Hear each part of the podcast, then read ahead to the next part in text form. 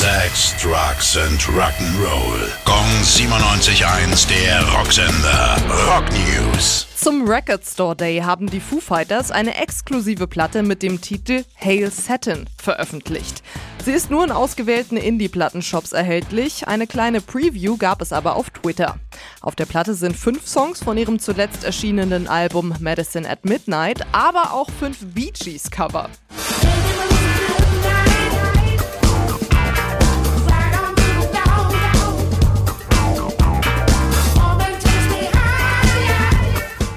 Forget feiern in diesem Jahr 50. Bandjubiläum und zum Anlass bringen sie ein Live-Album raus. Eight Days on the Road soll es heißen und erscheint am 16. Juli. Die Live-Aufnahmen stammen alle von einem Konzert aus dem Jahr 2019. Fans können sich auf Forget-Perlen wie Slow Ride oder Driving Wheel freuen. Gong 97.1, der Rocksender. Rock News. Sex, Drugs and Rock'n'Roll.